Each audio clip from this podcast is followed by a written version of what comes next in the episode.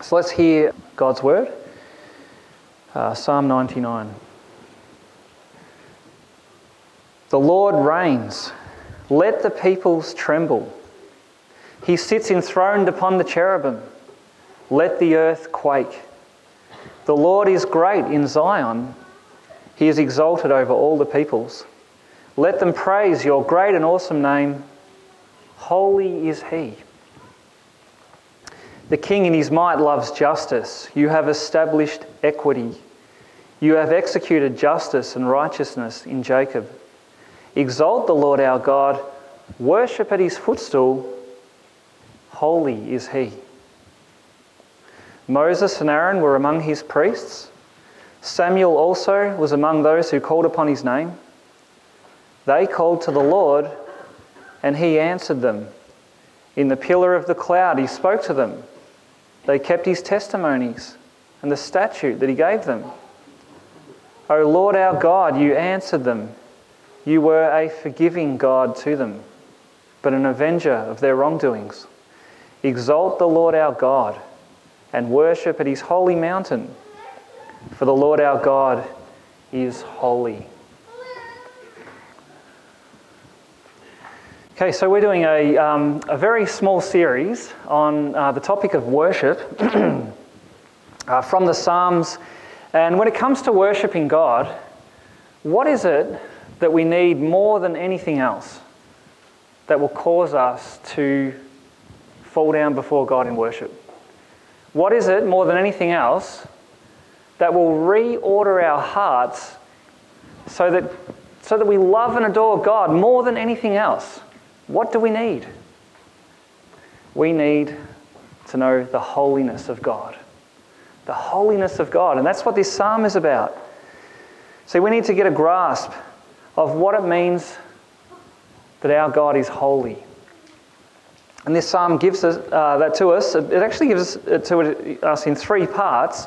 You would have noticed the three sections pretty easily because each one ends with a statement that God is holy. So, verse 3, holy is he. Verse 5, holy is he. And then verse 9, the Lord our God is holy.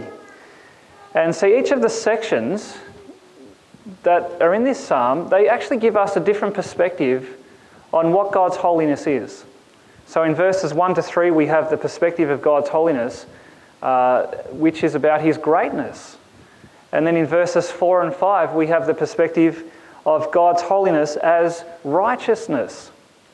And then in verses 6 to 9, we get the perspective of his graciousness. And what we see in this psalm, you, actually need all three perspectives to really know God. You need to know his greatness, his righteousness, and his graciousness. And uh, the other thing, though, this psalm, it's not just written to inform our theology. Okay, it would be tragic if we just went out from here today thinking, well, at least I know God better. No, no, the psalm, what is the purpose of this psalm? That we would worship, that our lives would be completely reordered so that we are no longer at the center, but God is. Okay, that every day we would see that I exist not for me, not for my desires, but for God and His desires. That's what worship is. And so that's the purpose of this psalm. So we need to let each of these perspectives on God's holiness transform our lives so that we would indeed worship uh, the Lord. Uh, let's let this psalm do that for us. So let's look at these three sections then. So, first, we see God's holiness is his greatness. It's his greatness. That's in verses 1 to 3. Uh, it says, The Lord reigns, let the peoples tremble. He sits enthroned upon the cherubim. Let the earth quake. The Lord is great in Zion. He is exalted over all the peoples. Let them praise your great and awesome name. Holy is He. So, notice the emphasis of this section. It's showing us that God's holiness has to do with how He is so much greater than anything else in the entire universe. And the psalm captures that by talking about God as the king over everything and over everyone. It says the Lord reigns. Okay, that means God is the king.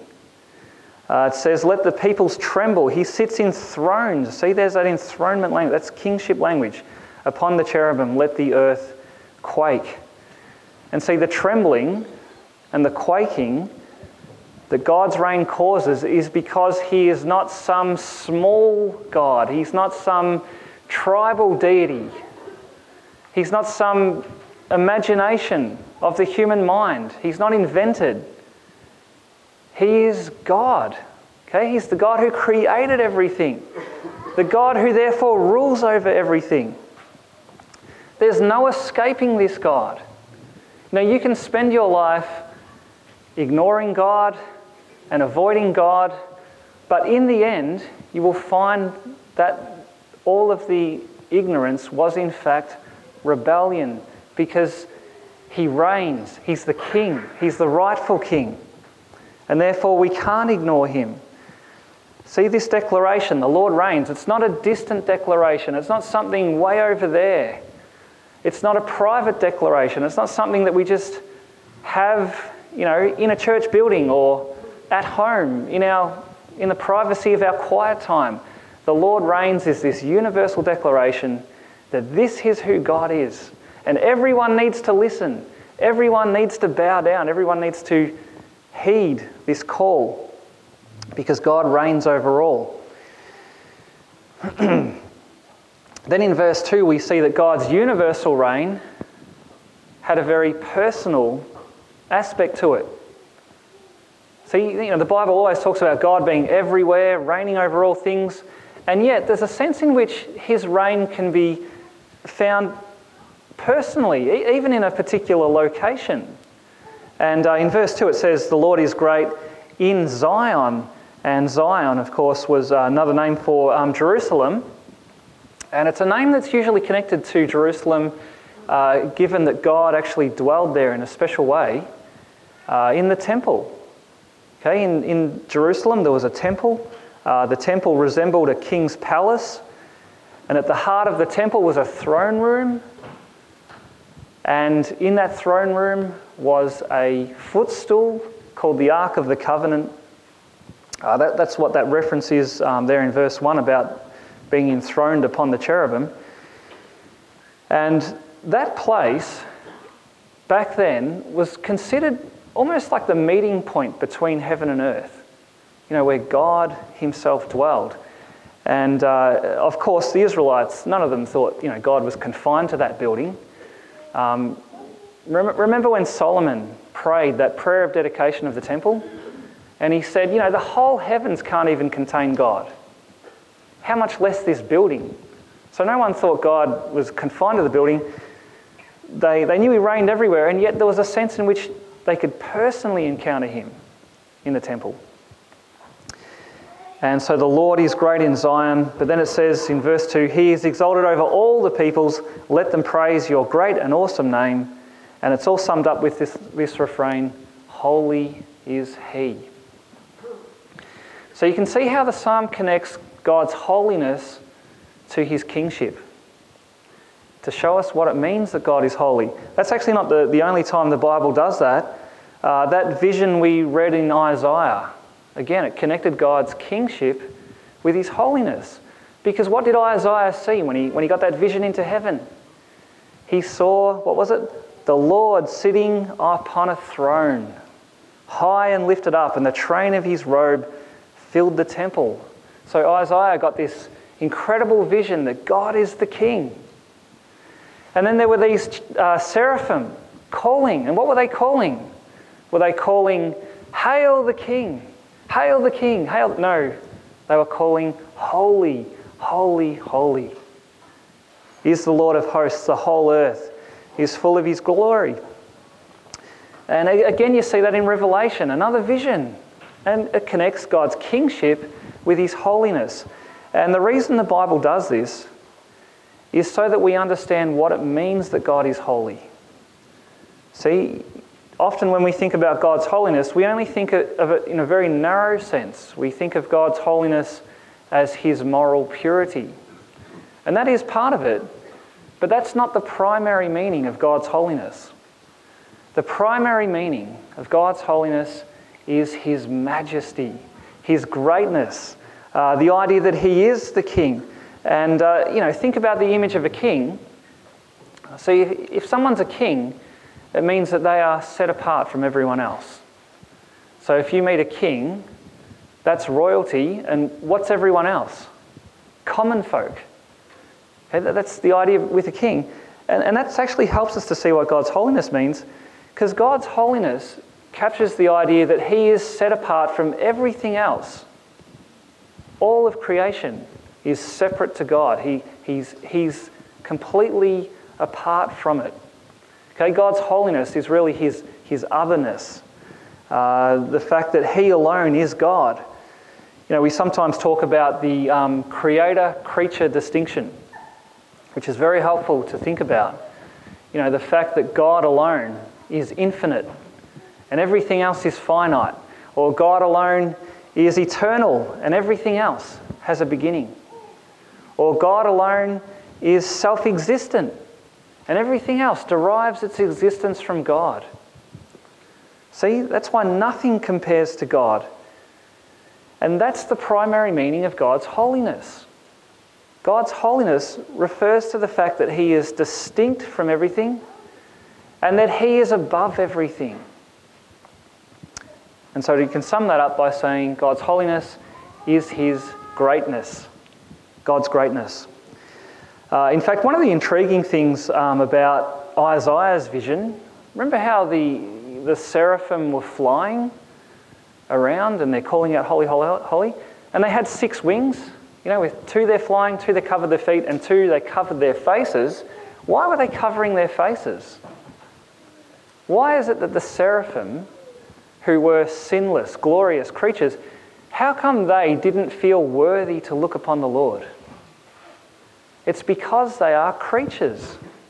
And there's no way a creature, a mere creature, no matter how glorious the creature might be, there's no way a creature can, can look upon the Creator. Just not worthy. That's what God's holiness is capturing. See, He's so much greater than we can ever imagine. Uh, we sang in that first song, No angel in the sky can fully bear that sight, but downward bends his burning eye at mysteries so bright. Haven't you ever wondered what that means? It's, it's talking about Isaiah's vision. that not even a glorious creature like an angel feels worthy to look upon the Lord because he is holy. So that's God's holiness, his greatness. and we can see here that this, this is not the way we generally think about God. Now, if you were to ask the average person, you know, tell me what you think God is like, most people tend to think God is pretty much just like us, but just a little bit more powerful, or just like us, maybe a little bit more smarter, or just like us, although a lot bigger. Uh, but here we see no, no, God is, He's nothing like us. he is completely different, completely separate. Uh, in fact, when we talk about God's bigness or greatness or, or power, I mean, we're talking about things that here's some concepts that in our minds don't even stretch to capture how great God is. We can't fully comprehend God. You know, when we talk about God's greatness, we're, we're only thinking of greatness in finite ways because that's all we can do as finite creatures. Now, this doesn't mean we can't know God at all. Like God has revealed himself to us, we can know him truly by believing what he has revealed. But we cannot know God exhaustively. And therefore, all true knowledge of God always gets to a point where it just breaks into awe and wonder and astonishment. That's how you know that you're starting to understand God. That's how you know you're starting to encounter Him. When your knowledge of Him just breaks out into awe and astonishment and wonder. In fact, you know you've encountered God when, when the things that this psalm talks about happens to you. Did you notice those words? Tremble, quake, uh, let them praise your, your great and awesome name. Praise and awe. See, trembling, awe, quaking, that's, it's saying that God's holiness, on the one hand, it's utterly terrifying because of who God is. And yet at the same time, it's, it's completely thrilling. It's almost like if, um, I don't know if you've ever had this experience, but you know, if lightning strikes the ground just a short distance away from you, you know the reaction you have? It's absolutely terrifying, and yet at the same time, it's absolutely thrilling. You know, you don't know whether to laugh or cry. Uh, but, but that's what it's like to encounter God. It is terrifying and yet absolutely thrilling at the same time. Uh, that's that's the, the trembling and quaking and the praise and awe. Um, but what does it do? It completely humbles you because you realize that compared to Him, you are so small. And that's how you know you're starting to encounter God when you encounter Him in, in His holiness. And that's really what we should be expecting uh, pretty much every time when we get together like this. You know, here we come each Lord's Day. Why do we come? To worship. And so when we come, we should be expecting just to get a sense of God's holiness. To, to have that feeling of being humbled before Him, realizing that He is God. I'm not God. You're not God. He alone is God. Okay, and so that's what this psalm has to do for us. Let them praise your great and awesome name. Holy is He. So that's the first thing. We see God's holiness in His greatness, the greatness of His um, majesty. Now, second, though, we also see God's holiness in His righteousness. God's righteousness. And that's in verses uh, 4 and 5. So let's read that. It says, The king in his might loves justice you have established equity. You have executed justice and righteousness in Jacob. Exalt the Lord our God and worship at his footstool. Holy is he. Okay, so the first point established that the primary meaning of God's holiness is his greatness, you know, that he is distinct from everything, that he's above everything. But here's another aspect of it that God's holiness does actually mean his moral purity the fact that he is righteous and just. They're the words that this section uses. And so this is saying that because God is holy, he always acts in the right way. He always and only does what is right. Okay, all of his judgments are always just. Uses the word, uh, uh, what is that word? Uh, in, uh, sorry, equity, not inequity, equity. Uh, equity means fairness. See, everything God does is fair. Uh, he's always true to who He is, He's always faithful to His word. He can't break a promise because He is righteous. God is fair in His judgments, and He never overreacts, He never underreacts. He always administers perfect justice. God can't overlook an evil because He is just. Therefore, He always punishes all wrongdoing. Everything he does is right. And the reason God only does what is right is because of who he is, that he is holy. And it's, it's helpful to think about that, you know, justice and righteousness are not independent uh, standards that exist separately to God. Now, it's not as if God has to submit to standards that exist independently of him. It's not like that at all. God is the standard. See, He is righteous, He is just. And that's why it's impossible for God to do anything other than what is right. You know, sometimes we say God can do everything or God can do anything. No, that's not true. There are some things God can't do. He can't be, uh, he can't act contrary to his nature. He can't do evil. He can't be evil because he is holy. He can't do wrong. He can't be unfair. He can't be unfaithful. He can't ignore injustice. He can't just sweep things under the carpet and pretend they didn't happen. Because of who he is, because he is holy, because he is righteous and just. And that's why when we hear this statement, look at this statement in verse 4 the king is in his might, loves justice. Now, that, that is such an incredible statement about God. I, don't know if you realize what it's trying to say. See, the king in his might loves justice. Maybe one way to think about it is um, you, know, you know that statement by, I think it was um, Lord um, Acton or something, uh, and he made that statement power corrupts, and absolute power corrupts absolutely. Power corrupts, and that's really the, that's the experience that so many people have um, when it comes to power. You know, you give someone a position of power, give someone increased authority, give someone uh, you know, a position of power. And what happens? Corruption cre- creeps in. And people then use that power, use that authority for self promotion. And, uh, you know, the news is filled with that every single day. People with power using their power to crush the weak, or people using positions of power to manipulate systems and manipulate companies and manipulate uh, people, even for um, self promotion. You know, you read of companies making profits at the expense of the rights of their workers and at the expense of local environments. And, uh, you know, we read constantly of cases of abuse. All of this, what is it? It's power that's been corrupted. And so the statement, power corrupts and absolute power corrupts absolutely, it seems to be true until we realize no, it, it's not true.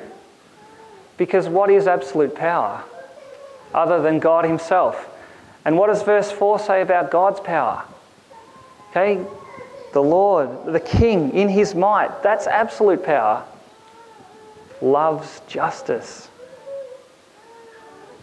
See, God, He has all the power, but what does He do with it? He only uses it for good. He only does what is right and just. There is no hint of corruption in God. And this is something that Israel knew from experience because verse 4 goes on to say that uh, God has executed justice and righteousness in Jacob. And so the Israelites, they had, so many experiences of God's justice and righteousness. You know, some of them, those experiences were against them because of their own injustice. Um, but God's dealings with people in time, in history, always has been right and just, always will be right and just. And that's why when you read through the Bible, you constantly see God dealing with evil, dealing with injustice. Now, when you read through the prophets, uh, you're just reading over and over again of uh, messages of doom, messages of judgment, judgment on nations, nations that oppress weaker nations, judgment on leaders, leaders who use their authority in corrupt ways. Uh, God, God says stuff like he, he absolutely hates the ruler who accepts a bribe. He hates the ruler who perverts justice. Because that just goes against everything God is. You see, God, you know, He has a particular concern for the vulnerable, you know, the, the orphan, the widow.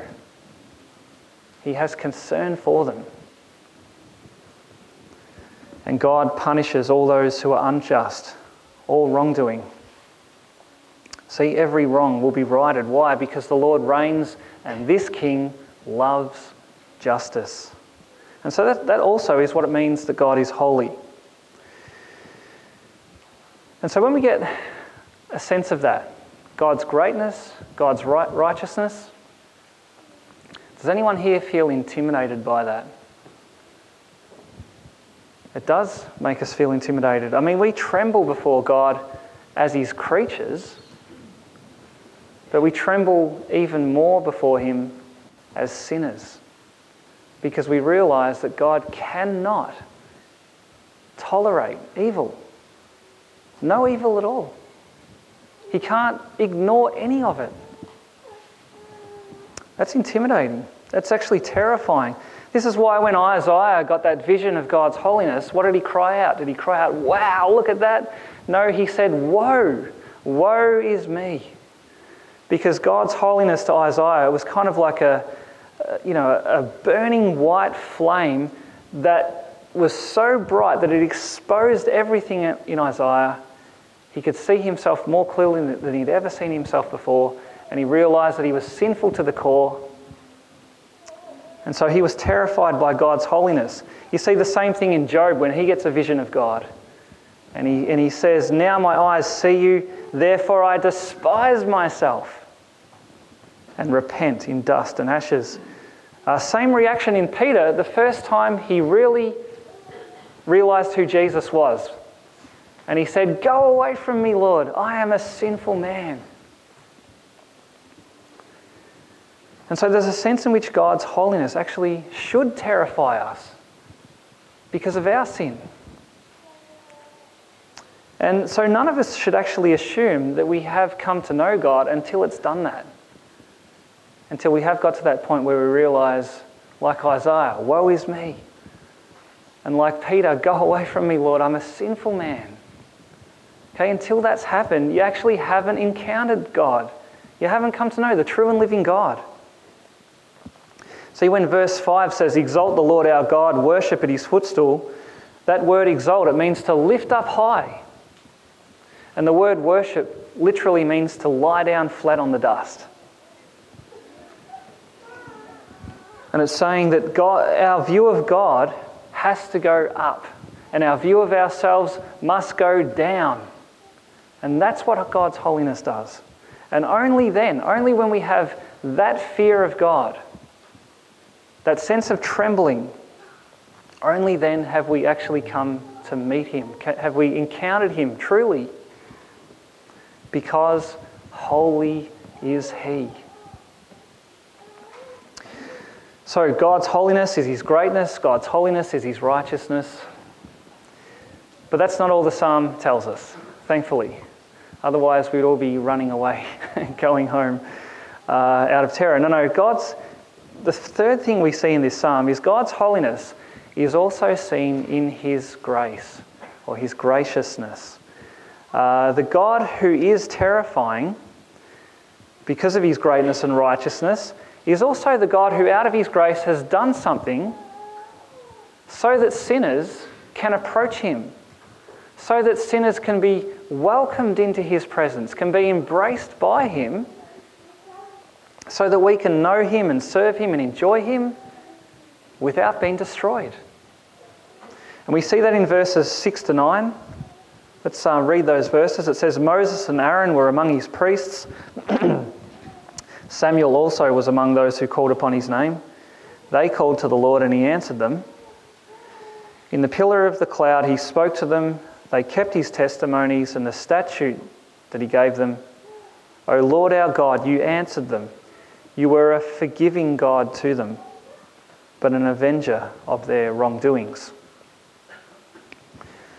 So here we can see people, in fact, sinners, living in relationship with God. People communicating with God, you know, praying to Him, being heard. Pe- people that God spoke to. People that God gave His statutes to and they kept them. That's like living in a relationship, obeying Him. People who God forgave. And yet an avenger of their wrongdoing. So here we can see that, that God, He's made a way for sinners to live in relationship with Him,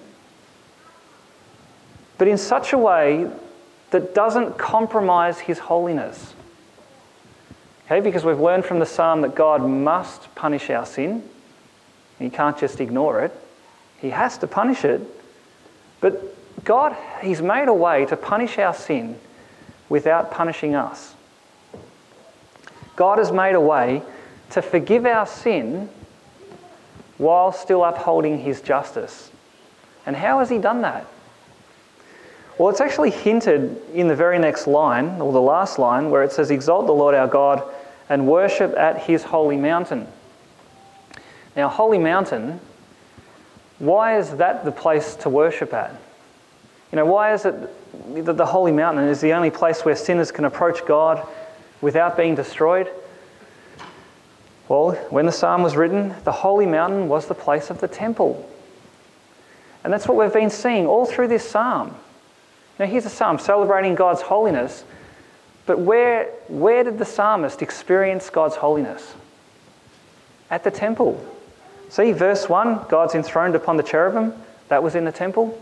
Verse 5 worship at his footstool. Where was the footstool? It was in the temple, in the Holy of Holies. Uh, the footstool was the Ark of the Covenant. Now, if you're here with us when we went through 1 Samuel, I'm pretty sure you'll remember the Ark of the Covenant because it featured so much in 1 Samuel. Remember, it's that golden box um, about so big, and on each end of it were carved these cherubim. Uh, had a gold, or it was covered in gold. It had a lid called the mercy seat. And once a year, the high priest would go into the Holy of Holies carrying the blood of a sacrifice. And he would approach the Ark of the Covenant and sprinkle the blood on that mercy seat. And that blood sprinkled on there, that pointed to the fact that the sin of the people had been dealt with. Okay, blood had been shed. Justice had been done because remember, the wages of sin is death. A death had occurred. And yet it was a death in the place of the sinner so that the sinner could be forgiven. And that's incredible because what it shows us is that the very place that most communicated God's holiness is the very place of salvation for sinners. I'll say that again. The very place, you know, like no other, that communicated that God is holy. That's the place where you find forgiveness for sin. It's incredible. And so, all through this psalm, here's a psalm that celebrates God's holiness, and yet, what is it? It's a psalm that's constantly celebrating the gospel that there is forgiveness, that there is a way for sinners to be made right with this holy God and to live with Him and to enjoy Him, to be able to worship Him. And the only way that can happen, the only way we can draw near to a holy God, is through a sacrifice. And what is our sacrifice? What is the sacrifice that we need to draw near to God? It is, of course, Jesus Himself. See all of those sacrifices in the temple, even the temple itself, all pointed to the Lord Jesus who on that cross, he bore God's righteous judgment against our sin so that we can be forgiven. See, that's how God can forgive our sin while still maintaining his justice. He did it by punishing our sin in Jesus. And so, the moment you put your trust in Christ, all of your sins are forgiven. And that's therefore how we uh, make this psalm our psalm. See, when the psalm calls us to worship at the holy mountain or to worship at the footstool, how do we do that? We do that by coming to Jesus. We do that by trusting in Christ. That's why we can't come to God in worship unless we come through Jesus. In fact, it's not just the place of worship that points us to Jesus here, but so do those three men in verse 6. See, Moses and Aaron and Samuel, what's so special about those guys? You know, why did God listen to them? It's because they were all intercessors, which means that they all prayed on behalf of the people. You know, Moses, he prayed on behalf of the people after that golden calf incident when all of the Israelites turned away from God and God was going to come down in judgment on them. And Moses intervened and he prayed, No, God, blot me out instead of them. And God listened to Moses. And then Aaron, Aaron was the high priest. He was the one who actually offered that blood on the mercy seat of the Ark of the Covenant. And God listened to Aaron's prayer based on the sacrifice. Samuel, again, he prayed on behalf of the people. After the people had rejected the Lord as their king, then they turned back. Samuel prayed to the Lord, and God listened. God was a forgiving God to them. He listened to the intercessor. And see Hebrews 7:25 it says of Jesus, he is able to save to the uttermost those who draw to God through him since he always lives to make intercession for them. See, Moses, Aaron, Samuel, the sacrifice, it all pointed to Christ. And that's why it's only through Jesus that we can come and approach a holy God and know that we won't be destroyed, but rather welcomed in. And it's because of Jesus that the, the tune of this psalm is not one of terror. Like if we were putting music to this psalm, we wouldn't put doom music. We would put rejoicing. We would put, uh, you know, a, a tone of, uh, you know, excitement. Um, I don't know how you do that. I'm not a musician like that, but but it's about awe and wonder because the terror of God's holiness has been taken away at the cross so that we can now have God's holiness in awe and wonder. And so I wonder do you have that? Because if you do, you can draw near to God with full assurance. You know, when you think about God's holiness, you don't run away. No, you run to Him. You, you, you, it just excites you, makes you want to reorder your life around Him. And see, that's what it means that God is holy. Come and worship our holy God. In fact, notice the very last line For the Lord our God is holy. See, verse 3 said, Holy is he. Verse 5 said, Holy is he. But now it says, The Lord our God is holy. And he is our God because of his Son, because we can come in through Jesus.